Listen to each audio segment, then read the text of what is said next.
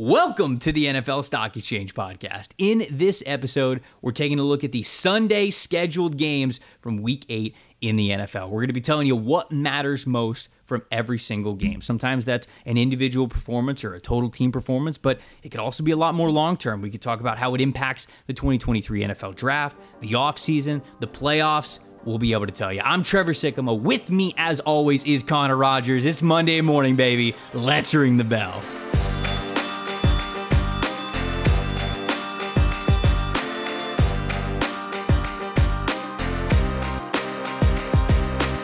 Welcome to the opening bell of the N F L Stock Exchange podcast. I'm Trevor Sikkema. That, under all of that beautiful costume and beard, is Connor Rogers, joining you guys on Halloween. Happy Halloween to everybody that's out there, whether you celebrated this past weekend on Friday and Saturday, as it seems to be for uh, people in their twenties and thirties, or whether your Halloween festivities are more about tonight, passing out candy, getting some candy, maybe stealing some candy from your kids when they're not looking, whatever it is. Happy Halloween to uh, to everybody out there. Connor, are you under there, my friend? Is it actually you? It could you. This could be somebody else doing the podcast right now because that costume is so good. I, I could have actually pretended to be Macho Man this whole show, but I think people would be like, okay, that's enough. I don't want to hear what matters most. And oh, yeah. Oh, yeah. Yeah, it would have got old really quick. But yeah, dude, it's me under here. I, I texted you. I was like, listen, man, I'm dressing up Sunday night. Uh, happy Halloween to everybody. Uh, obviously a really fun show here. Yeah, no, this is great. I'm. Uh, this is also the outfit that I'm going to be wearing on the It's Just Football Monday show. This is my Aaron Rodgers cowboy, and I don't have my jeans on right now, but during the show that we're going to do on YouTube, I'm going to have like the matching jeans, and it's just going to be pure denim on denim action. Couldn't get a bolo tie in time, but figured if we buttoned it up all the way to the top, we would. It works. Uh, we, we would basically get the same sort of effect. So hello to everybody who's listening to the podcast. Appreciate you guys tuning in. It's a Monday edition of the podcast, and though we're obviously having a little bit more fun for the holidays, it's time to talk about what mattered most from this Sunday slate of games in the N F L. Week eight action, and there's a lot of things to get to. Connor, I will let you start.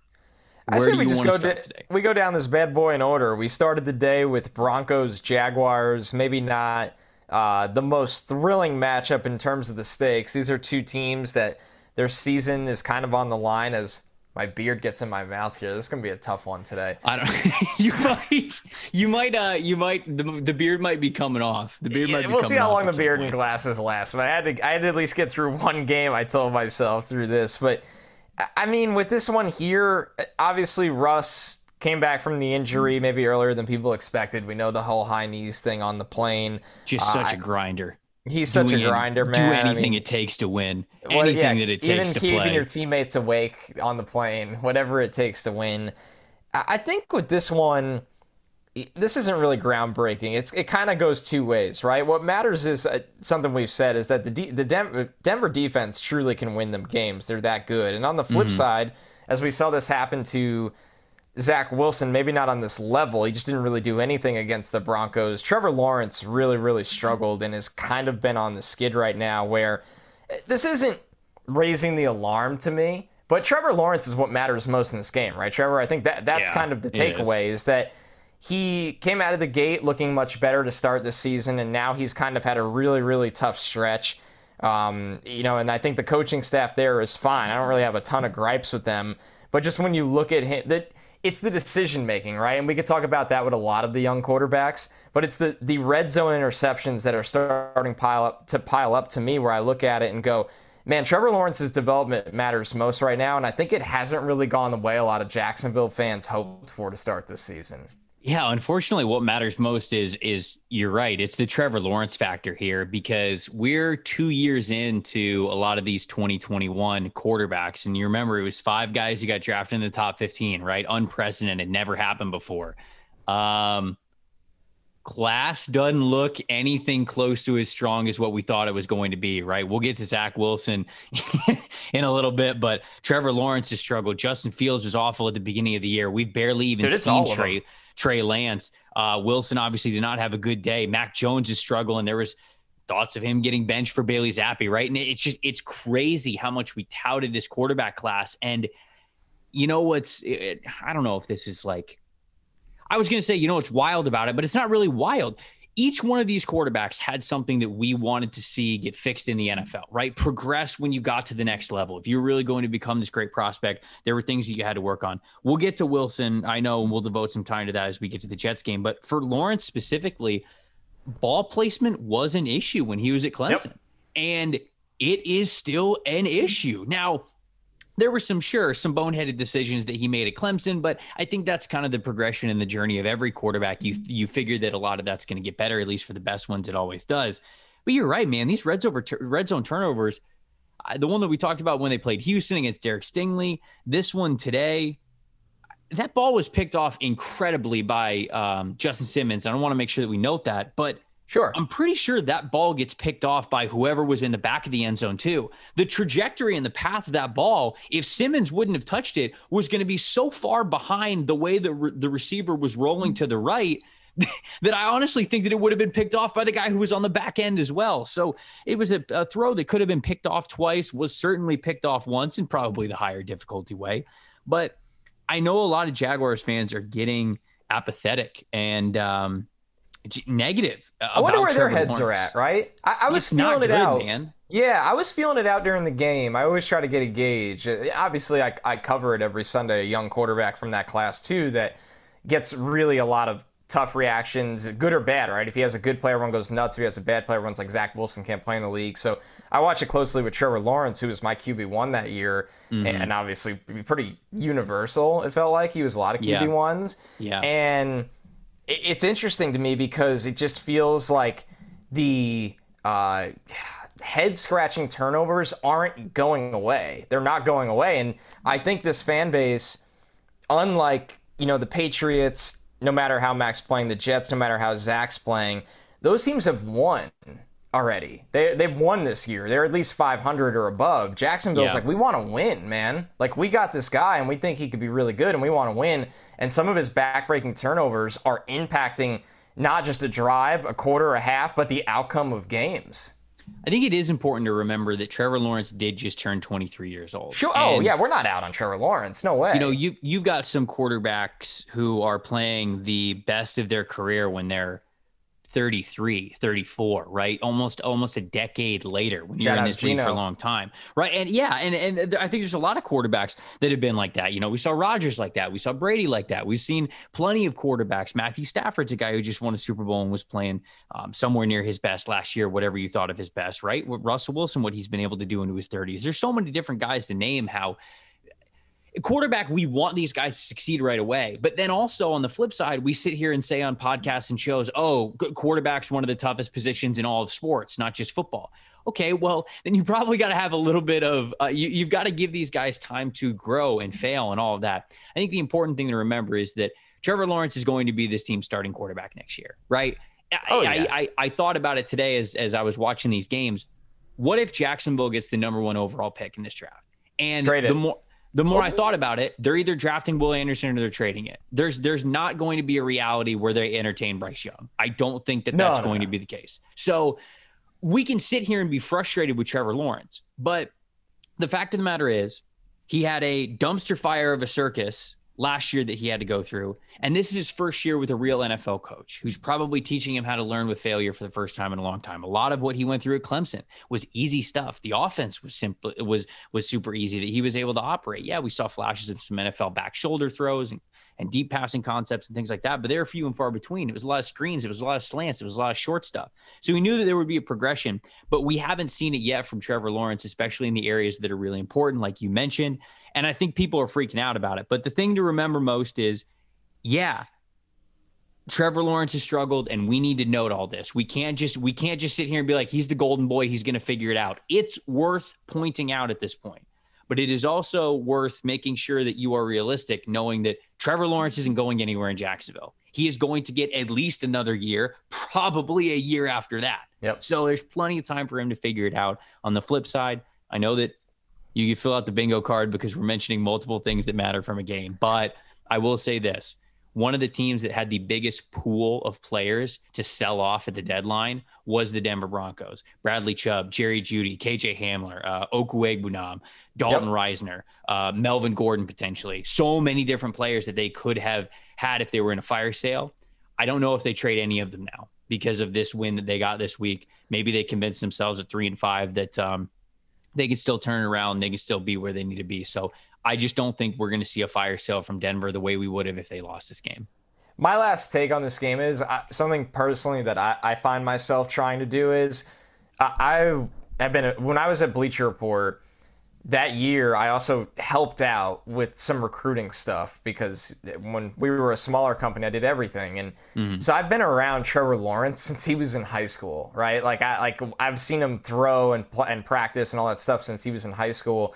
And he was so special then that, and then he was so special in college so fast that I find myself often trying very hard to separate the guy that was just so, always so much better than most people in high school and then in college. And now that he is going through the real growing pains of the N F L, not to just sit in my brain like, he'll be a top three quarterback. He'll be a top three quarterback. Like say it mm-hmm. over and over again, it just happens. Like, and I'm not saying he won't be, but it's something that I've personally struggled with his process because I've only known him for how many years to always be one of the best football players at any level he's at.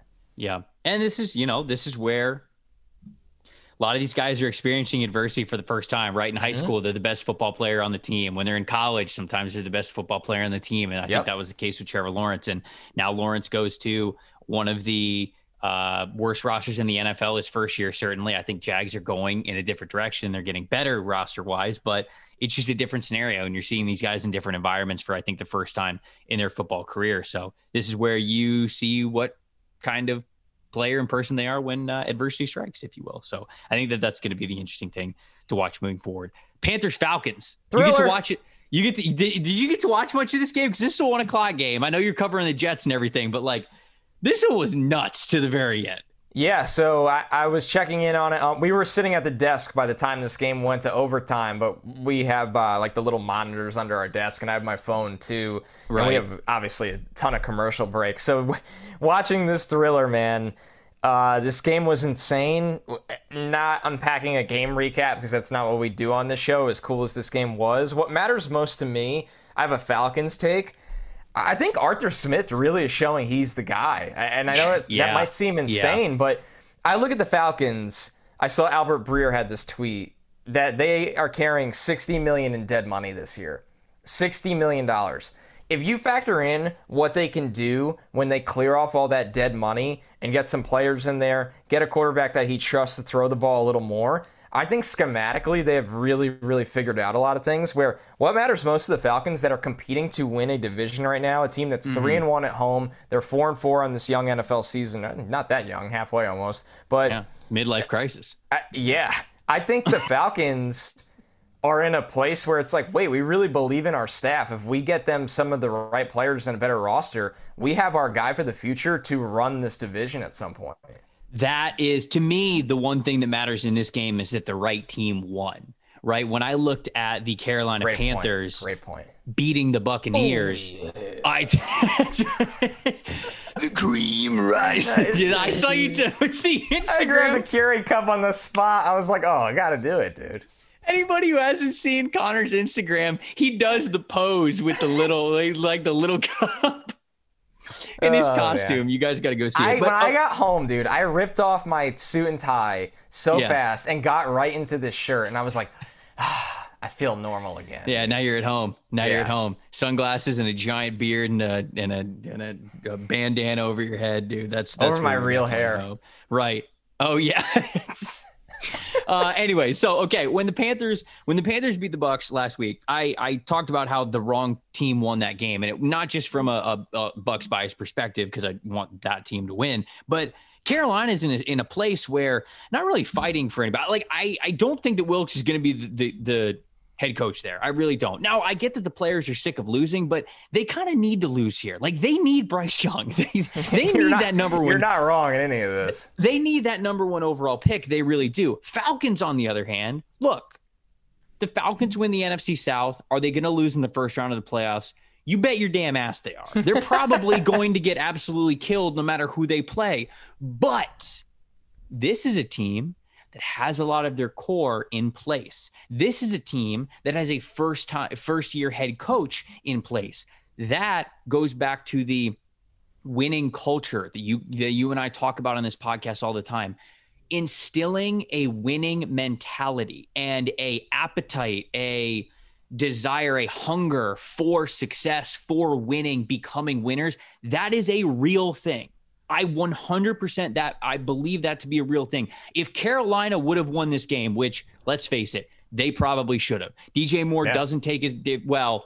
There's so many ways you can look at this. Yeah, I was going to say, you can say it for everybody. Right. You, you could look at the D J Moore catch, the Hail Mary catch, and say to yourself, okay, that shouldn't have happened. But then if you say D J Moore, if he doesn't take his helmet off, they probably kick the extra point. They win that game. And then in overtime, if Eddie Pinheiro just makes whatever it was, a thirty-five-yard field goal, they win that game. So Falcons absolutely were able to, to grab this from the clutches of defeat, or however the saying goes. But if Carolina would have won this game, I would have told you that this whole contest was basically like a no win for anybody. Carolina got further away from picking the guy that they wanted at the top of the draft, and the Atlanta Falcons, who were still going to be a spunky team going for a division title, even though it's not the greatest division, trying to win as many games as possible, they would have not accomplished that goal either. So all of that to say, the right team won here. Okay. Falcons are established in their identity right now. They're a rushing team. They didn't rush the ball as well today as they have in the past, but they still stuck to their identity, I thought. You look at Caleb McGarry. He was next to Chris Lindstrom, who has been one of the best run blocking guards in the N F L so far this year. Caleb McGarry is the one who had an elite run blocking grade today, which is, is great to see the entire offensive line kind of take on that identity. They gave Kyle Pitts nine targets today, which you love to see. And I think they're kind of coming into their own. Is the talent level low on this team? Yes, it is. But I think they're establishing their identity. They're establishing that winning culture, and they're having fun doing it. So Connor, I, my main takeaway, my thing that mattered most, the right team won here in both occasions. Dude, I think that's a great take. I think it everybody it is and everybody wins. As fun as it was for the Panthers while watching this game, and I know this division is wide open, I, I'm totally with you on that. All right, Bears, Cowboys. A bit of a tricky one here. I I don't I have Bears takes, but I, I really prefer to talk about the Cowboys in this spot. You talk about the Cowboys then, because I'll t- I'll talk about the Bears. Perfect. I mean, what matters most to me, if the Dallas Cowboys want a shot to be in the Super Bowl, Tony Pollard is is their guy. Tony Pollard's the guy. Like, I don't, I'm not breaking news to Cowboys fans. Cowboys fans know this. Jerry Jones immediately after the game felt the need to say that when Zeke's healthy, Zeke's the guy, all this stuff. I don't really even understand that besides the fact you're paying him. I just look at the Dallas offense. I'm trying to envision myself as a defensive coordinator or any opposition playing them. And mm-hmm. I look at Dak back. I look at CeeDee Lamb. I look at some of the nice pieces they have on the offensive line. Tony Pollard touching the football more scares me. Tony yes. Pollard touching the ball is big play threat, is creating his own yards, is explosive in every aspect of the game. The Dallas offense, I, Zeke is not going to just ride the bench. You're going to use Zeke. But at some point, as a coaching staff, you need to look at what you've seen now for so long and be like, we are terrifying with Tony Pollard as our lead running back. And if we finally just accept that, we have a shot to legitimately go very far in the N F C playoffs this year. Uh, yeah, I mean, look, Tony Pollard has long been the more explosive, more dangerous player with the ball in his hands. And now we I have, mean, like, like, concrete proof. Legitimate proof. Before, it was just kind of flashes and everybody wanted to see it from Pollard, but it wasn't realistic. Now we're getting to see it with him getting a full-time uh, carry load. And, and I, I agree with you. I think that I, I thought Dak played really well today. Um, I, I thought that he looked more comfortable than he did last week, and that's all you really want, right? I think the Cowboys want to ramp up for the playoffs. Shoot, man, it it, it doesn't look like they're going to catch the Eagles. It doesn't look like the Eagles are going to lose more than two or three games this entire regular season. So, yeah, I, I don't know. We'll get there. I, It's yeah, we'll get there. We'll talk about the Eagles in a little bit, but all that to say, I think the Cowboys are also a team that's going to make the playoffs. So I think that it's just a, a matter of being healthy, playing your best ball by the time of the end, the, the end of the season gets there. So wasn't worried about Dak last week. He looked even better this week. I think they were certainly on a roll, especially with Tony Pollard as the guy getting the carries. Um, on the other side of things, I, I figured that the Cowboys were going to win this game. Right. The, the the what matters most to me was not really the Dallas Cowboys winning. I always thought they were going to win. I feel like this offense has the kind of capabilities to put up a lot of points into the forties. What mattered most to me? I get it. Bears lost by twenty. Ain't no moral victories in the N F L. But this is a good game for the Bears. I mean, like yep. this, given exactly where they are as a franchise, as a roster, as a team right now, this was a good game for the Bears. Think of what the Bears were and the outlook for them going into the season. And now think about the way that we look at the Chicago Bears. I think the most important thing is that Justin Fields is getting a little bit better, and more than a little bit better, more confident, right? Yep. Okay, Justin Fields has not become that cerebral passer that we saw a good chunk of while he was at Ohio State. That part is still coming, but he is getting more confident because of how they're playing, and they're allowing him to go on more design runs. They're allowing him to have more say, more big plays, more ability to contribute in the run game. They don't want to be winning games right now either. Like, as much as it is fun for Chicago to have a couple of these wins where they've like really gutted it out and got some wins and haven't been embarrassing, like their record's not going to be embarrassing at the end of the year. They don't want to be stacking too many of these bad boys up. You know, I, I don't think they're in the situa- the same situation that the Falcons are in. So the important part to me is that the young players are looking better. And I think the young players are genuinely looking better.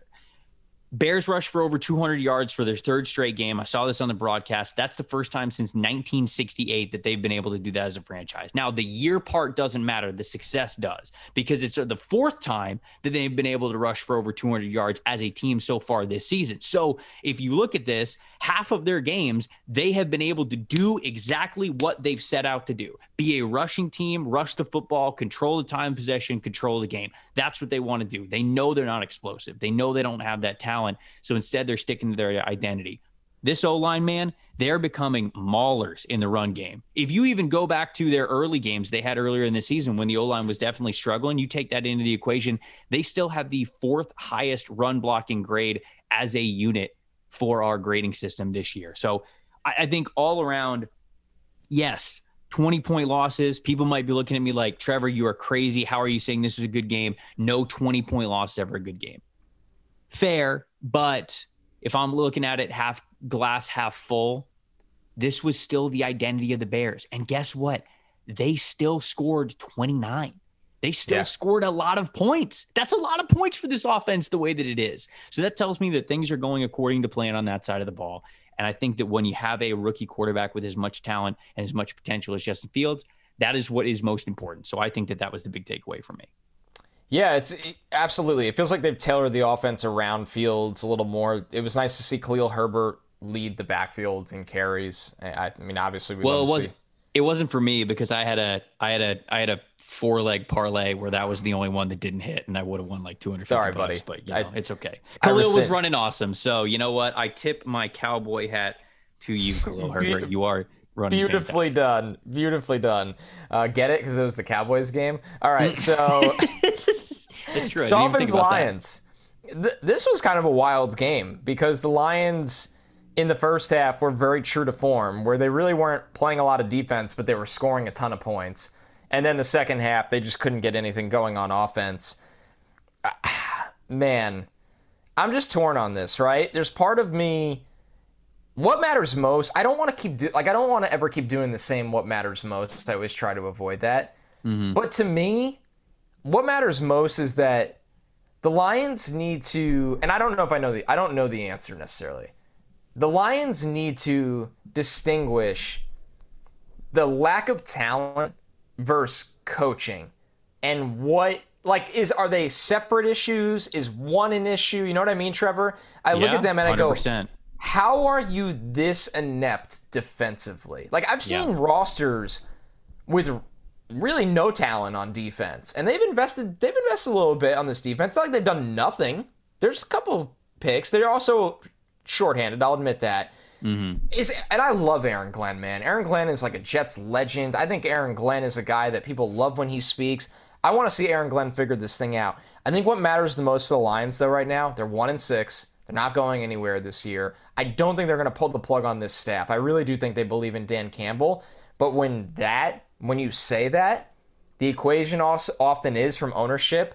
Hey, man, you got to change something on your staff. We can't just run the same thing back. And I'm not saying yeah. fire Aaron Glenn. I'm just saying you need to figure out what that is. Tyreek Hill, twelve catches, one hundred eighty-eight receiving yards. Jalen Waddle. eight catches, yeah. one hundred six receiving yards. The thing is that, like, you can't let both of them go off the way that they did in this game. And not both. You so you brought up a fantastic point when you started your what matters most about this. Who's to blame? What's the root? And I think that is the important question, because look, at one and six, or one and six now, right? Not one and six. Yeah, one and yeah, six. They're one and six, brother. I mean, at, at one and six, your season is done. They're not going to be making the playoffs. Yes, they can win a handful of games down the stretch, maybe put themselves in a better position if this staff is coming back to where you believe in it a little bit more. But this is an utterly disappointing start to this season, and it's a gut punch. If you are management, if you are the front office, if you are the owner, whatever it is, you want to figure out what the root of the problem is here. Because I, I mentioned those two wide receiver stats right there. After the game, Dan Campbell was asked on, hey, how did you let the Dolphins, how did you let for Tua pass for almost five hundred yards? How did those two receivers get over one hundred yards when you know exactly? It's not like they came out of nowhere, right? It's not they were. It's not like they were late round gems. This is Tyreek Hill and Jalen Waddle. You Dude, knew they, they you, you know knew where they getting. were. They were on the billboard. You know they they're, they were the guys that you had to worry about. Dan Campbell said after the game, "Quote: We didn't hit them. We didn't hit them at the line of scrimmage. That was a part of our game plan. We didn't disrupt them. We did not disrupt. And when you let them do that and get into your defense."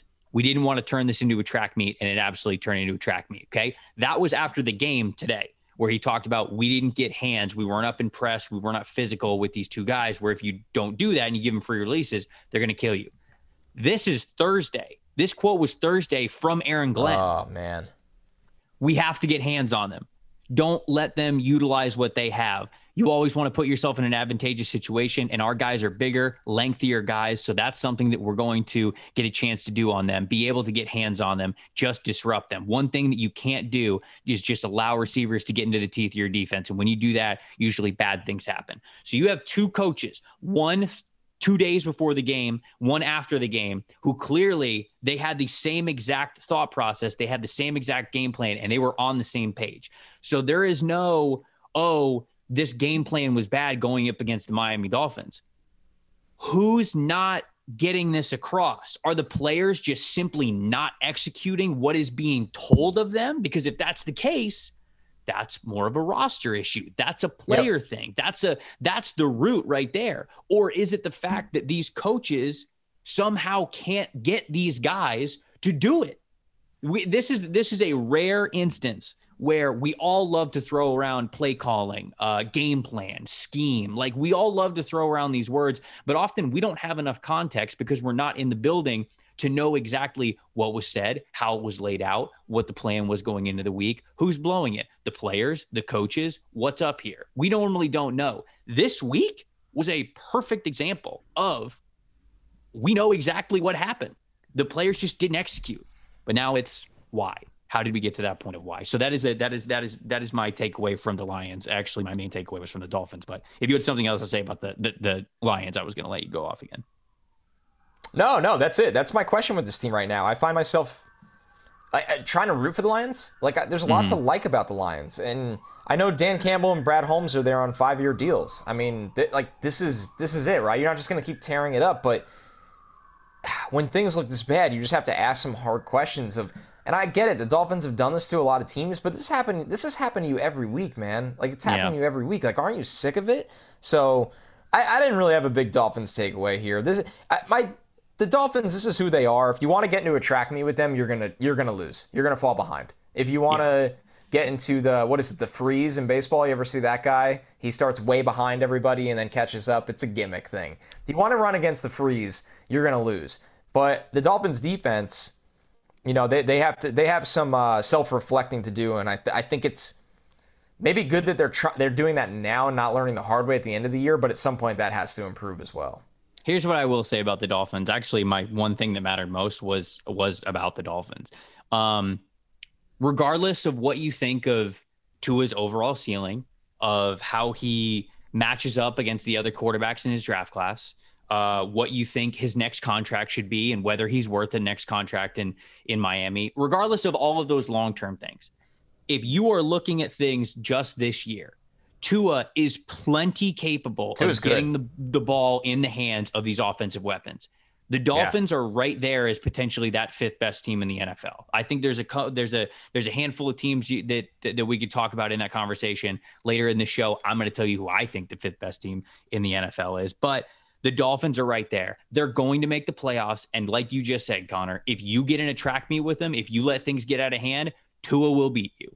Was a couple were there a couple of underthrown balls to Tyreek Hill today? Yes, there were. That's just who Tua is. But also, a lot of quarterbacks do that every single week, but we put Tua under a microscope with it. So I'm not talking long-term. I'm not talking versus Justin Herbert and Joe Burrow. I'm not taking con- co- talking contract. I'm not talking ceiling. I'm talking this year, right now. What matters most to me is Tua can operate this offense. He can get the ball where it needs to go. And if you get into, like you said, if you get a new track meet with him, the Dolphins can beat you. And I think that that's also a recipe that can win you a playoff game. So I'm interested to see who they match up with when it comes to January. All right, what's next? Yeah, I'm, I'm glad you got the Tua point in there. That's an oversight by me for not bringing him up because I, I really liked Tua as a prospect. You know, I knew that the, the health thing became a bigger issue, and he's in an offense that is just under McDaniel with those wide receivers is perfect.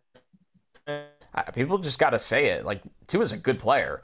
None of Tua's issues, for the most part, are have to do with accuracy in his brain. Like, those things will carry you a long way. He just needs to stay healthy. And, you know, that's that's a big wild card. But let's go Cardinals-Vikings. Um, my big takeaway here is definitely on the Vikings side, who are now six and one. Are they the quietest six-win team in the N F L? I, re- I really think so. I mean, yeah, right? yeah one hundred percent. They're yeah. also about to run away with the division. Is like sprinting without. away. They are four and oh at home. That's what my main point was, that, yeah. that they're just running away with it. Okay, so we're going to – I'll toss to you in just a sec because I have a Vikings point that, that'll that'll be a nice follow-up. I, I loved how balanced their offense is under Kevin O'Connell. You, you look at what the Vikings can do and why they're so much more successful this year in terms of previous years, at least in my eyes, is that – they can run the ball effectively with two running backs, not one, with both Dalvin Cook and Alexander Mattison, who both scored today, and uh, both were wildly efficient with their carries.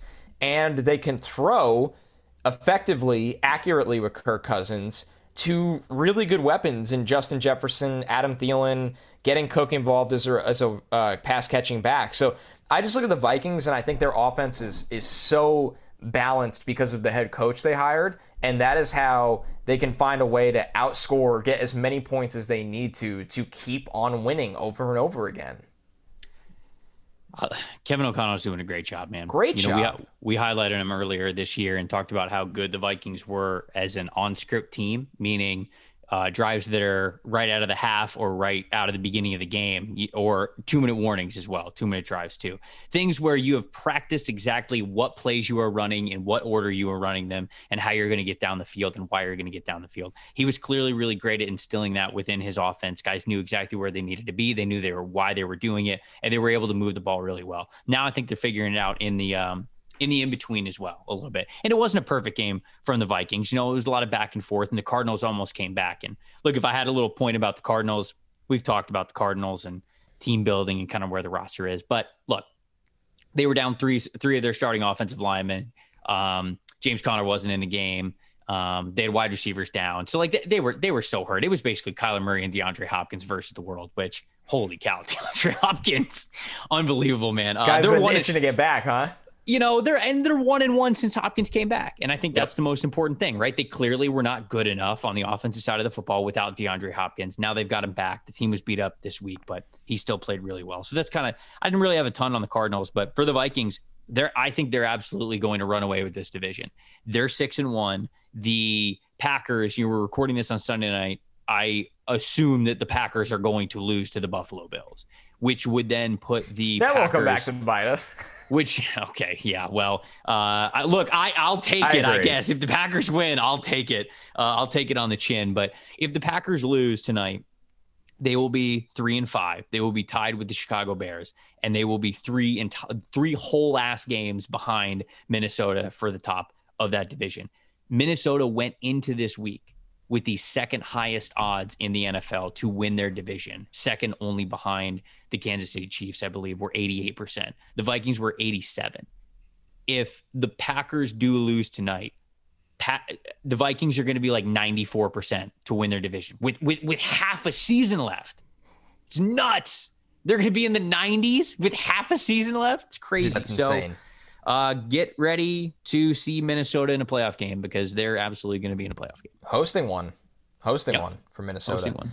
All right, Raiders, Saints, maybe a quick one because both teams significant losing records, a game that the Saints won twenty-four nothing.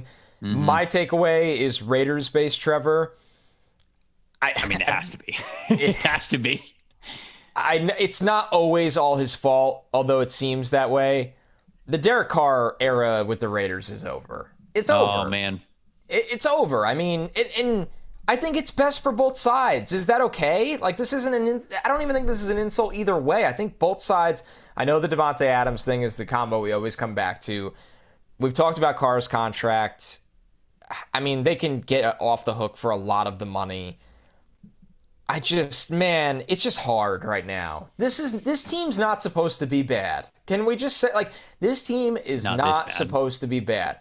Josh McDaniels, honestly, might suck as a coach. Again. Again. He might suck again. But I think them hiring McDaniels, whether he's bad or not, it's probably going to be the end of Carr because I think McDaniels will want to start anew with a quarterback. And then you still, this is probably your last offseason that you could trade Carr for anything of value at this point. There's going to be some teams that are going to need a vet that they trust to not win or lose them games, but play in the offense and get them by.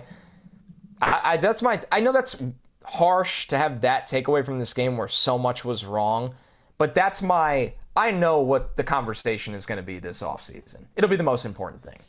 Uh, my most important thing from this game is I have it written right on this tab. This is Derek Carr's last season with the Raiders. I, I agree with you and completely. Me and Trevor don't, we don't talk about any of this before we sit down and record. Nope. Nope. Um, maybe we should, uh, but we don't, you know, we, we want it for, you know, live no, entertainment, you know, it's good. We don't agree. Like we don't usually have the same take a lot. So it means that it's right. It freaking matters. Yeah, this is, it was tough, man. Derek Carr completed one pass beyond ten yards today. Um, look, I've, I've talked about it. You play in New Orleans. It's tough in New Orleans. It's, it's just a tough place to play, but you got to be able to score more than zero points, man. It's too much money invested in that offense. Uh, I get that it's not perfect. I get that the offensive line was letting them down. I get all those things, but it's got to be better than what it is. And unfortunately we're at, they're going to be at a crossroads. I think this upcoming offseason where, Um, they can get out of Derek Carr's contract. If you want to cut him, you only have five million dollars of dead money, uh, where he skyrockets against the cap. He goes to, I believe it's thirty-five million on the cap next year, thirty-four or thirty-five. And then those last two years of the deal, twenty-four and twenty-five, he goes up to in the forties, um, for cap space. And, and you can't even think about paying a quarterback who's playing the way that Derek Carr has played so far this season, that much money. The interesting part is you talked about him getting traded. He has no trade clause in his contract extension, which is just a interesting part of all of this is if they do want to get, if they do want to get rid of him, then um, they would have to get him to sign off on it. So uh, one way or another, I think that this is probably his last year because the team is going to see an opportunity to move on from Derek Carr, start a new era that has been, I think, putting a lot of Raiders fans in, in an apathetic state, which is where you never want to be as a team. You can't have your fans go, oh, well, another loss, you know, like that's, that's the worst place that you could possibly be as a, as a franchise. So with it being McDaniel's first year, even if I agree with you that maybe McDaniel's just isn't good at this head coach thing, it's probably more realistic that they get rid of Carr knowing how much money they can save on the cap versus keeping Carr, firing a head coach after one season and completely cleaning house. They have the sixth overall pick in the, the current N F L draft as it stands today. Well, let's check out the projection. I don't know if they get higher than that. I, I don't really do. If the, if the Raiders are picking five, or if the Raiders are picking top five, I don't think they're picking top three, if it makes sense, if that makes sense. I don't know if they're going to be bad enough to get in that top three range. So instead, I think it's going to be probably somewhere from four to eight. That's where the Raiders are going to be picking. And you're going to consider quarterback. You have to consider quarterback. So I think that's the, that's the big takeaway from this game is that uh, this is the, this is the final year that Derek Carr will be a member of the Las Vegas Raiders, which, which I saw somebody uh, who tweeted this out. I want to get, I'm going to give credit to this person. Somebody tweeted this out that I read. I can't find it. God, I'm bad. Um, Derek Carr has now lost to thirty teams in the N F L. Oh. The only two teams that he has not lost to, the Carolina Panthers and the Las Vegas Raiders, obviously, because he has been a Raider his entire career. Well, don't worry, the, he'll get the chance. The record is thirty, I think. So he has tied a bunch of other quarterbacks who have who have also lost to thirty other franchises. They don't play the Panthers this year, and they don't play the Panthers next year. But if he gets traded, he has an opportunity to maybe lose to both of those franchises and become the only starting quarterback to ever lose to all thirty-two N F L teams. And it'll be on prime time, because there's nothing the N F L likes more than having a quarterback play against their former team on prime time. That's very true. We've seen that many times with uh, with Russell Wilson already. Before we get to the next game, got to talk to you guys about our friends over at Mojo. What if you could have invested in Tom Brady's stock as a rookie, right? Your investment would be worth over four thousand percent. Now, it's not a what if, but now it's a who's next. Mojo is the all-new sports stock market that lets you invest in your favorite athletes and cash in on your passion. Sign up right now on the Apple Store to get your first stock for free, which could be worth up to ten thousand dollars. Over three hundred players are listed on Mojo, so you can invest in uh, plenty of great players. Saquon Barkley as a comeback player of the year, Patrick Mahomes uh, as a superstar that you maybe think is going even higher. Shoot, you can even bet on guys who you think are playing way too well right now that you think are gonna that are gonna flop. You can short sell these guys too. It's the full stock market of players. Prices move with every play, every game, every headline. So you can buy and sell instantly, anytime, all year long, so that the action never stops. Mojo is live in New Jersey right now, so download the Mojo app in the App Store today to start turning playmakers into moneymakers. Must be twenty-one or older to use Mojo, located in New Jersey, to make trades. If you got a gambling problem, help is available at one eight hundred gambler. Visit mojo dot com for more info. Oh, I got one more. Got one more. Sorry. Messed up, messed up, messed up my own Mojo right there. Also got to talk to you about our friends over No House Advantage. No House Advantage is changing the game by offering the most dynamic fantasy platform available today. Play in pick'em contests versus other people for a shot at winning two hundred fifty thousand dollars in cash. Download the app, choose a contest, select your player props, and earn points for correct picks. Climb that leaderboard for your shot to win big money every single day. You can also test your skills versus the house and get twenty times your entry if you hit all your picks. Bet on up to five player prop over-unders or individual player matchups across every major sporting league, including the N F L, N B A, M L B, P G A, M M A, and even NASCAR. Sign up today with the promo code STOCK, that's S T O C K, at no house advantage dot com, or download the app on the App Store to get a first deposit match up to twenty-five dollars. Make sure you check out No House Advantage today and experience daily fantasy sports redefined, because it's not just about how you play, but also where you play, and you guys won't want to miss out on what No House Advantage is doing. Where are we going next, Connor? I put the glasses back on because we're going to Jets Pats. Oh. And I just trying to block oh, out the sadness. Brother, brother, help me understand, because my one thing that matters most is not kind, but I'll let you start. I'll it's probably the same. What matters most is the Jets are a good football team with a quarterback that can lose them any game. Any game.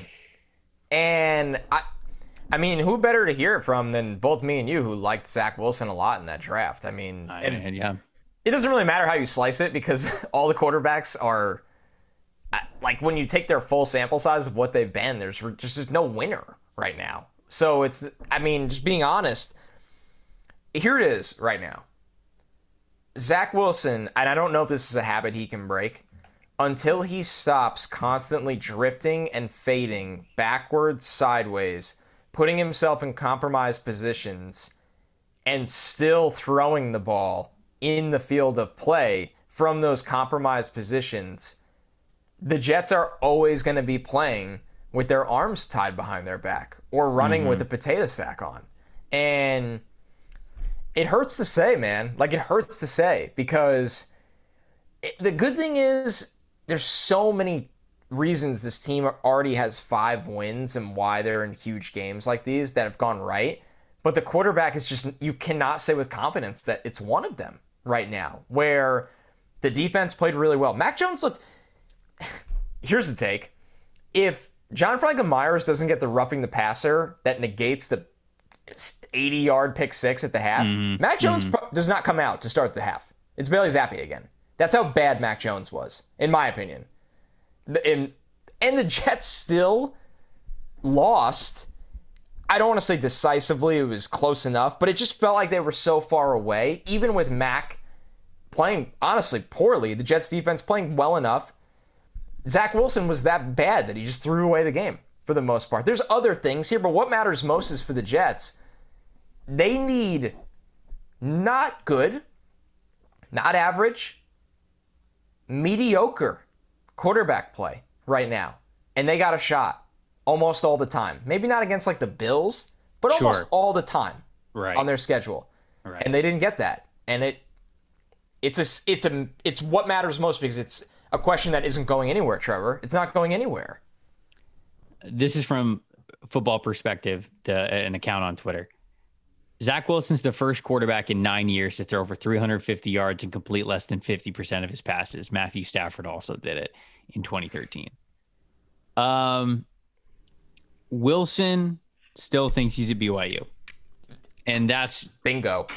That's And that's really dangerous, right? Because I think a lot of us that really liked Zach Wilson coming out of the draft looked at him, and it goes back to the Trevor Lawrence conversation that we were talking about there. There were a lot of things to like and invest in and have hope in from that quarterback class in twenty twenty-one, but that didn't mean they were perfect prospects. When you looked at Zach Wilson, the lightning quick release, the big arm, the mobility, how he could extend plays, how he was a big game hunter, all of those things you loved. What you didn't love was the fact that he played behind the be- one of the best offensive lines in the country, and they played one of the softest schedules in college football over the last two years. So Zach Wilson had no concept of pocket management because nobody was getting close to him. And he basically, Zach Wilson, when he was at B Y U, he would bail from pockets for fun, like for the hell of it, because Dude, it didn't matter Madden. to him. Because, right, he was playing Madden. And when you look at some of those throws that he threw today, he is playing Madden. He is at, he he is throwing like there is no consequence. And I'm not saying that he doesn't care, because you saw in the post-game press conference when – you know, I saw the clip with him and, and Connor Hughes. He's getting, I think it was Connor Hughes. He was getting a little snippy with him when he was talking about stats. And he was, yeah, he was pretty pissed today. And that's the thing. Like, I, I, I don't think Zach Wilson is, um, who's the, who's the quarterback in the, re- the replacements. Who's like the old quarterback who's sucking, and he's basically just still like smiling on the sideline. He's like, ah, I don't give a shit. I'm yeah, rich. Yeah, you know, yeah, like he's not him. He, yeah. He's not him. Like Zach Wilson's clearly frustrated that he's not playing well, but my guy, my brother in Christ, the only one who can who can alleviate that is you. And that is the biggest issue with right. Zach Wilson, is not what is happening. It's not the turnovers exactly. Like the, it's not the tur- the stat in the turnover column that's worrisome. It's the fact that the turnover is coming about the exact same way that we saw in college two years ago. Now, I just got done saying that Trevor Wilson is, or Trevor Wilson, Trevor Lawrence is young, and that we've got to keep that into perspective. I still think that's the case with Zach Wilson. But the issue is, is that when your problem is turnovers, that hook comes a lot quicker, because your head coach ain't trying to live through you giving the ball away. And that's the major issue with Zach Wilson right now. Is I don't think he's going to get yanked. I don't think he's going to get benched. But it's that has to get better quickly. Like, you look at Justin Fields' situation. Fields, not a good passer right now. He's just not. He's not a good passer. But the thing is, he's, he hasn't been catastrophically bad in that instance. He's just not as consistent. He's not as dynamic. He's not what you want in the passing game yet. But he, but especially because of the running ability, and they've figured out a way to get him in the offense, he's not like an active negative for you. Like yep. you brought up in your point, Zach Wilson is, he is an active negative for the Jets right now. And, and he hadn't been, and it getting, hit the breaking point. And that's when you start getting dangerous, because they were yep. in a situation where, dude, that first touchdown was beautiful. Gorgeous throw. rocket to the front pylon, you know, fit it into it right on the chest of the wide receiver while the corner was close to him. Beautiful, fantastic touchdown pass. But then it's almost like Zach Wilson was just like, all right, it's Zach Wilson time, you know, like at some point in the game, dude. And you're like, bro, my guy. So that's, uh, that's, that's my biggest takeaway is obviously Zach Wilson. And that's kind of what it is. Yeah. I, I just, I, call me biased. I just don't have a New England takeaway from this game. Like all their pr- problems still nah. exist. No, but I don't, credit, I don't credit really to Belichick. Like he, they outcoached the Jets today and they got the win. There's no like, no bitterness about that. But the, what matters most from this game is that Zach Wilson threw it away. So, yeah. Um, uh, by the way, while we're still recording, Bills are already up fourteen nothing on the Packers as the second quarter is starting. So I don't think I'm gonna have to eat my words of the Packers being. I just saw the Diggs touchdown and he was, uh, he was fired up after oh, what happened okay. on the field before. Little John going on. It's it's pretty crazy environment there in Buffalo as always. All right. Steelers, Eagles, mm. maybe a quick one. Yep, probably. I mean, the Eagles are just a wagon, man. What else? Like, what else do you want me to say? They're a wagon. I, I want to pull up their schedule right now just to kind of see, like, when are we going to learn something about the Eagles? It's, I know Mike, it's like Mike and I. So, like, Mike and I on It's Just Football did. Oh God. Um, When will Christ. Right, right. But Mike and Mike this? And, Mike and I on It's Just Football, we did when are the Eagles going to lose? And I said maybe against the Colts in week eleven. And Mike said they won't lose until week sixteen when they play the Cowboys again. I agree. That's now I, now I also have to agree. Dude, what is this? The Eagles They're gonna might lose lo- one game. Bro, the Eagles might lose one to two games this year. That's what matters most. My I mean That which makes me wonder, um, like, what is Jalen Hurts' M V P odds right now? Not because high enough. I know it's he's only the second best. He was the second best odds recently. Oh man, okay. I mean, it's it was it's probably going to open really rough on Monday morning, but he was in the two hundreds. Mm. Hey, that's. I mean, and the Steelers, dude. It's like. It's not, it's, I don't want to make excuses for Kenny Pickett because he doesn't look good, but I just don't know a lot of quarterbacks that are going to go in that situation and, and flourish, to right. be honest with you. It's hard to have real Kenny Pickett takes right now. I don't think he looks good, but I'm not going to sit here and be like, oh man, they really screwed this one up. Uh, my main takeaway is kind of the same thing the yours is. Basically the Eagles are a house. And if we're getting more detailed into it, my, what matters most is that Jalen Hurts is not this cute. He's he's not this cute story about a running quarterback who's doing just enough to elevate no. a, a really good roster around him. Like, this is a legit M V P candidate. This is a legit M V P candidate. Those two nine ball throws, those those fades to the corner of the end zone that he hit to A J Brown, touchdowns number two and three. It's just stupid. Oh, those were fantastic. Those were just beautiful passes. So now not only is Jalen Hurts a weapon in the run game, we already know he plays behind one of the best offensive lines in the N F L. Now you're telling me that he could take the top off a defense like that with a guy like A J Brown? Good luck. He's got Devontae Smith, Quez Watkins, Dallas Goedert, Miles Sanders, Kenneth Gainwell when he's healthy, right? Like, I, I mean, like there, there's so many places where this ball can go, given that it's behind the Eagles' offensive line the way that it is. This is Jalen Hurts. I just wanted it. That is my what matters most. This is not a he's you know he's doing enough. Like he's he's he's managing a really talented team. No, no, no. He is he is part of the talented team. He is part of the reason, a major reason why this team is as good as they are. So don't let. Don't let your friends talk about it other way if they are. Stand your ground for Jalen Hurts.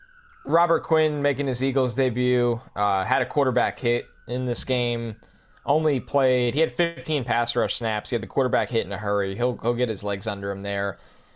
I'll close out the Eagles by asking you this, Trevor. Mm-hmm. Is Howie Roseman maybe the best G M in football right now? Yep. I, I like the conviction in that answer because I, yep. I think so too.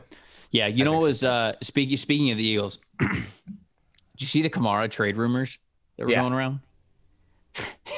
How it was like, and I'm not saying like the rumors, I, I don't know if, the, I don't know how true they were, but it was always, it was always funny when I was reading the same headlines that I feel like a lot of people were like copying and pasting. And it was Saints, Saints would consider trading Kamara to the Eagles if they got their pick back. The funniest part about that was you saying would consider. What, you think the Eagles are going to give you a top five pick for Alvin Kamara? Dude. Alvin Kamara, whose cap, whose cap number skyrockets next year, I think. I mean, if you're all in on winning a championship, sure, I guess I get it. But, like, the no. reason why the Eagles are in the situation they're in is because they didn't do shit like that. Exactly. Exactly, dude. It was funny. It was it's funny. Like the biggest, like, whoopsie, like, trade ever. Oh, that's that's the good stuff. All hold, right, on, I want- me, hold, hold on, let me look at Kamara's contract real quick because I think it just it it was just yeah, Kamara. Okay, so Kamara's six mil on the cap this year. He goes up to sixteen, sixteen, and then twenty-seven in the last three years of his deal. So you'd Ridiculous. have to get so complicated with like moving the money around and stuff. It was just oh yeah, let's trade let's trade the number five overall pick for a running back who goes sixteen mil on the cap next year. we consider it. We'll think about it. Yeah, I bet you would. New Calls Orleans. Back instantly. Dude. Anyways. I love trade headline season. It's, it's the best. I, I want right. you to start with the next one because uh, I've kind of been running away with these with these obvious ones. And maybe this one, there's no crazy take, but Titans, Texans, we got Malik Willis's first career start. What, what do you have for this game as the Titans improve to a quiet five and two and the Texans unfortunately fall to one five and one?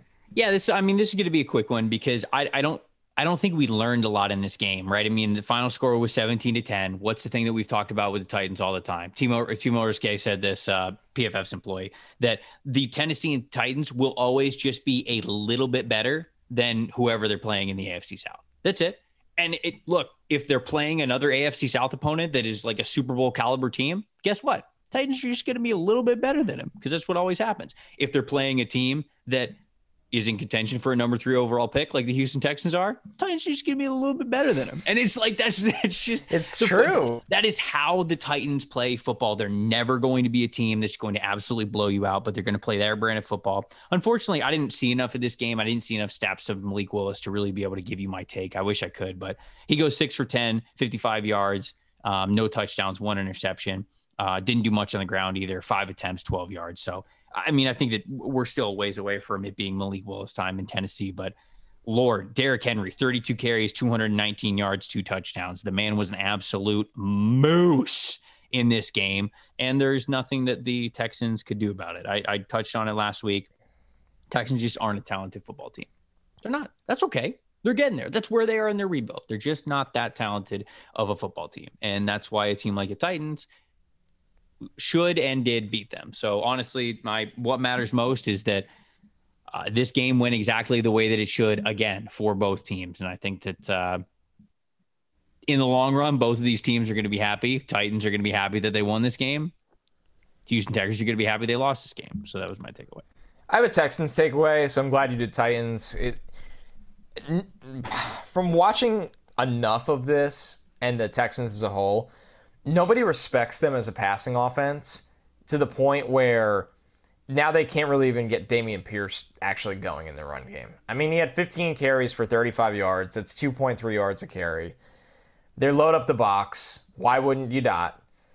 I just think when nobody respects you as a pass offense, and it's not just Davis Mills, but he's also not the answer in my eyes, it's just hard for you to function as an offense. And the Texans, they know they have a long way to go on this rebuild. It's and they're going to have the opportunity with draft capital and salary to figure that out. But it, I think it's sometimes what matters most is the most obvious, like obvious issues. And the Texans is that just nobody respects them to throw.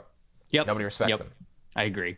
I agree so. completely on that one. And nobody will until they show they can. This was just the beginning, honestly. Ooh, thriller in this next one. Washington Commanders, Indianapolis Colts. Commanders seventeen, Colts sixteen. They won it at the very end from a heroic drive by Taylor Heineke. Yeah. And honestly, a crazy awesome performance from uh, Terry McLaurin. Insane. He had, he had six catches, one hundred thirty-three yards in this game. Anybody who was watching the broadcast already knows this, but Terry McLaurin was an Indianapolis guy. He was Mister Indiana for football when he was a high school player there. Um, him and his dad had season tickets when he was growing mm-hmm. up in that very stadium. He was a Colts fan growing up. He won two state championships playing high school football in that stadium. He won two Big Ten championships playing at Ohio State in that stadium. And, uh, he got a massive come from behind last drive victory that he was a major part of now in that stadium. So very cool moment for Terry McLaurin. But what do you think mattered most from this one, Connor? Yeah, that was really, really cool. I thought that was a big takeaway. I think I'll try to go on the other side of the ball to the Colts then, and, and just think that Sam Ehlinger, while not perfect by any stretch of the means, I think he gave this offense some juice, some life. It just looked like they were alive today. And even with Jonathan Taylor, I know Jonathan Taylor is going through more injury stuff, and it, I don't want to say it's a lost season for Jonathan Taylor. It just feels like nothing can go right right now. Mm-hmm. But even with Ehlinger, you know, his limitations, I just thought this was a team that had a little bit more uh, spark than what we saw under Matt Ryan. You know, I think that this, my big takeaway was that, honestly, the Colts had more spark, period. Just like yeah. overall, I thought the defense was flying all over the place today. And it clearly, this team is not going to be a team that gives up, right? I was wondering what the mood of the team was going to be like going from a quarterback that you traded for, like Matt Ryan, when you put him on the bench and you put a guy in who's never thrown an N F L pass in a regular season before. What does that do to the rest of the team? Does the rest of the team believe that the season's over, that they need to punt the rest of these games? Like, where's the motivation? And I felt like Frank Reich had those guys still absolutely flying around, playing for, with a ton of energy. I think that this loss hurts, but um, clearly I, I don't think the Colts are just going to be this big pushover for the rest of the season. I don't think no. it's going to be a team that caves in. And a good win for Washington. It really was. Taylor Heineke's fun, man. He I, is. I, I, Great I don't energy. know what to tell you. Tyler, t- Taylor Heineke is fun. He's got a ton of energy, and they're not going to be a team that beats the top tier teams in the N F L. They're just obviously not. But when you get into these fun matchups with the mid to low tier teams, Taylor Heineke can put on a performance that can get you a dub. So we saw that today. Man, when is Chase Young? Where where are we at know. with Chase Young? Taking I don't know what his time. I don't. I don't yeah, know what his timetable is. Yeah, there's just not a lot. They just keep saying they're taking it slow. Um, okay, they're going to open his twenty-one day window to return starting next week. So. Oh, okay, there we go. Obviously somebody we'd like to watch, but I'm with you. All right, forty-niners Rams. Uh, Niners win pretty decisively, thirty-one fourteen, in a game where the Rams started out good in the first quarter, and it just went downhill from here. Uh, what'd you think in this one, Trevor? Wait, which one? You literally broke up while I was listening. Niners-Rams. Okay, Niners-Rams. All yep. right. All right, this is my take. Fully healthy and pretty confident the Niners are the fifth best team in the N F L. And they're in, and they're in tier two right now with how well the Eagles are playing and with what the Eagles even looked like today, the type of team they looked like. I would put them in a tier with the Bills and the Chiefs. Would the Eagles win more games out of a ten game series against those teams? Maybe not, but they'd win enough for me to say, this is a team that's in the same tier. The Eagles are playing so well. I think that we, or at least I, I'll just speak for myself. I'm going to put them in that top tier with the Bills and the Chiefs. I am, because I think that they have the ability to win those games against those two teams. In that second tier, I think there's a lot of teams that you could bring to the table, but I think the Bengals, when they're fully healthy, obviously not having Jamar Chase is going to hurt them over the next um, six weeks or whatever it is, however long he's out with that hip injury. But I think the Niners are right there as well. Fully healthy, even with Jimmy Garoppolo. Everybody likes to talk about Jimmy, Jimmy this, Jimmy that, low ceiling, low ceiling. Uh, the rest of that team is so good. Them having McCaffrey and Deebo Samuel in the same offense. I know Deebo wasn't out there today, but I cannot wait to see what Mike or what uh, Kyle Shanahan cooks up with McCaffrey, with Deebo Samuel, with Brandon Ayuk, with George Kittle, with those guys on that team, because they took it to the Rams, especially in the second half. They absolutely controlled the crap out of that game. And on the defensive side of the football, I think that they're really, really strong too, of course. Uh, I know they took it on the chin by the Chiefs last week, but definitely defense that you knew was going to bounce back. Another big takeaway that I have is, unfortunately, because of how good I think this forty-niners team is, we might look back on this Emmanuel Mosley injury with him being out for the year and be like, if only they had Mosley. And I, mm, I'm already lamenting that scenario being a potential thing down the stretch once they get, once they get into the playoffs, because I really do think, man, Kyle Shanahan is the offensive mind and all those offensive pieces. DeMeco Ryans and the defensive mind that he is with all those defensive pieces. This is a complete team. I think they have a chance to beat almost any team in the N F L any given week. So I think that they are a top five team in the league. Uh, they're freaking scary. I mean, it, it. I know it sounds nuts how we're talking about a four and four team, but I've been preaching on this pod that I always believe in the Niners bounce back, because they just start slow like this every year. And you look at them. I mean, how natural does McCaffrey already look on this team right oh. now?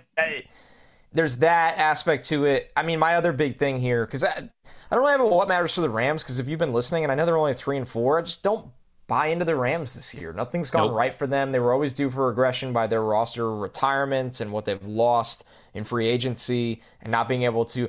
Guess what? At some point, you have to draft players to replace players. I know, like, the whole, like, oh, F them picks. Like, oh, it's so fun. Put it on a shirt. Yeah, it's funny now. Like, and you won a Super Bowl, so who cares? Like, it's, it all worked right, out for you. Right, right. But, like, the point is, like, it's fun till it's not. And now it's not fun anymore. Like, I'm not having fun anymore. So, the Niners, Nick Bosa got his eighth sack of the season in this game. Nick Bosa has a very good shot to win Defensive Player of the Year. He's up there with a couple of guys. Mm-hmm. Um, and Fred yeah. Warner's amazing. Fred Warner had a great game. He had twelve total tackles, but he, he, was just, he just so made plays good. everywhere. Everywhere. So good. So good. The Niners... Uh, everybody that listens to this show knows we're huge D'Amico fans. Think D'Amico's going to be a head coach after this year. Mm-hmm. I, I really like your take, Trevor. I, the Niners are, they were that team to buy the stock a couple weeks ago when things oh, weren't yeah. looking right, and they figured yeah. it out. Maybe I need so. to, to go on Symbol and uh, see what the price is now, see if I can still get in on it. Last game, because uh, the Bills-Packers game is not going to be over yet. Uh, Packers scored, though, by the way, fourteen to seven, as we were live updating here on this pod. New York Giants, Seattle Seahawks. Giants fall for just the second time this year. Um, Seattle victorious at home, twenty-seven to thirteen. Connor, what was your big takeaway from this one? I don't really over over. I try not to overreact to quotes after games, but this one meant a lot to me. Tyler Lockett said after this game, "It's amazing what we can accomplish when no one cares who gets the credit." I don't. No, Tyler Lockett's like obviously really. Chilled, non-problematic dude in, mm-hmm. in every possible way. And I don't even know if there was intentions behind this quote. I think it was very mm-hmm. real and authentic, and not while thinking about somebody else, but actually thinking about them as a team. But it still matters a lot. And I think it matters that everything had came to a boiling point with Russ there. And I think along the way, I know I'm guilty. I'll raise my hand. We forgot that Seattle had a lot of talent that just wasn't Russ. But Russ's image and persona and all these things about Russ, them letting him cook, them letting him not cook, all those things, we kind of forgot about the rest of this team. And they had a great rookie class. That is a huge part of all of this. And I don't think anybody really saw Geno doing what Geno was doing. Geno was playing at a high level. But that quote to me summed up the Seahawks. The Giants are still good. Giants had a tough week. It's a rough game. It's a tough place to go travel to. It happens. No real crazy reaction about the Giants here. Mm-hmm. But the Seahawks at five and three, playing as a unified group, I don't know, maybe Russ leaving, there's like this deep breath, sigh of relief, and they got new blood in there, and they got Geno, who's super confident. And I think for Seattle, that alone shows how for real they are now. I wonder if... For, I love that quote, by the way. I truly do. And I've, I've been thinking about it more since you, since you read that. I wonder if Russ leaving was truly allowing this team in its current state to turn the page. Because when you look at the last two, ten years of Seattle, when you think of the Seahawks at their prime, what do you think of? I think Tyler Lockett, yes, you would consider his name in there, but you think Not of really, Russ. though, which is well, well, like well, he was there. That we don't. So, like, I don't want to, I don't want to like disrespect Tyler Lockett because he was yeah. there and he was doing stuff. But when you really think about it, you think of Russ, you think of Marshawn Lynch, you think of Doug Baldwin, you think of, uh, you sure. think of the Legion of, you think of the Legion of Boom, you think of, uh, the linebacker specifically led by Bobby Wagner, right? All of those pieces other than Lockett are gone. And when you still have the quarterback, I think that's the most important part of the identity. For as much as the other guys were incredible at what they did, especially during their run, Russ being there, I think was, I don't want to, I, I don't want to like fully say holding them back, but I don't really know how else to say it other than they weren't really fully allowed to turn the page into what this next era of young players and what they were building this roster and to, to become. They weren't fully able to do that while Russ was still there. Now, that's not a main catalyst for why you go, okay, let's trade this guy. Certainly there were other things behind the scenes that led to them trading Russell Wilson. But now that he was gone, for Lockett to, and I don't think there was anything just off the, just off, off the rip of hearing it. I don't think that was anything malicious. I didn't no. think that it was anything pointing or anything. I think Tyler Lockett, like you said, was genuinely thinking that. Everyone was, was projecting the Seahawks to win five games or less this year. Basically everybody, everybody, no expectations. You're going to be a cellar dweller team. You might get Bryce Young. You might get Will Anderson. Start the jersey swaps now. And I think that Pete Carroll has found new life and new energy about being able to coach a group of underdogs into believing that they can be something together. That no, Russ isn't there. No, Marshawn's not there. No, Bobby Wagner's not there. No, Richard Sherman's not there. Earl Thomas isn't there. But when you have a group of guys that are almost nameless, if you will, in yep. a sense, then that becomes a team that really can rally around each other. And I think that we're really seeing that, especially in a story like Geno Smith, who is now elevated into that starting quarterback spot. So, you know, my what thing that mattered most is this was a game between two really coached, highly competitive teams. Now, I said highly competitive. I didn't say that there were teams that were going to light up the scoreboard. That was never going to be the case. But they've always played teams really hard this season, win or lose, and I think their records certainly speak to that.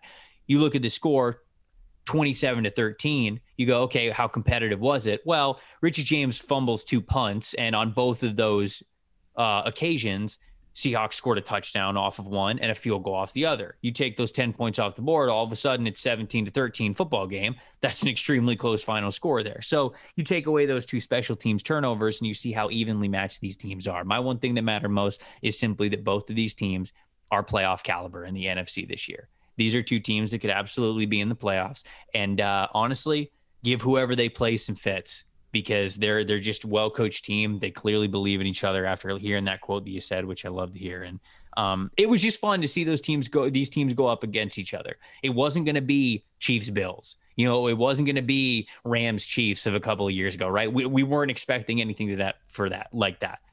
But it was two good football teams who went up against each other, who I think are playoff caliber in the N F C this year. Man, I think that's the perfect way to put it. it. It's kind of funny how, you know, obviously we were all fired up for Giants Seahawks, but we knew exactly the reasons why, because they have that underdog, scrappy, we have, we need basically thirty-five guys to come together, you know, thirty-five plus guys each week for us to win. Where when you watch the Bills, as great as they are, the Chiefs, all those teams, you know that one guy could put on a show and that could be the difference in the game. So mm-hmm.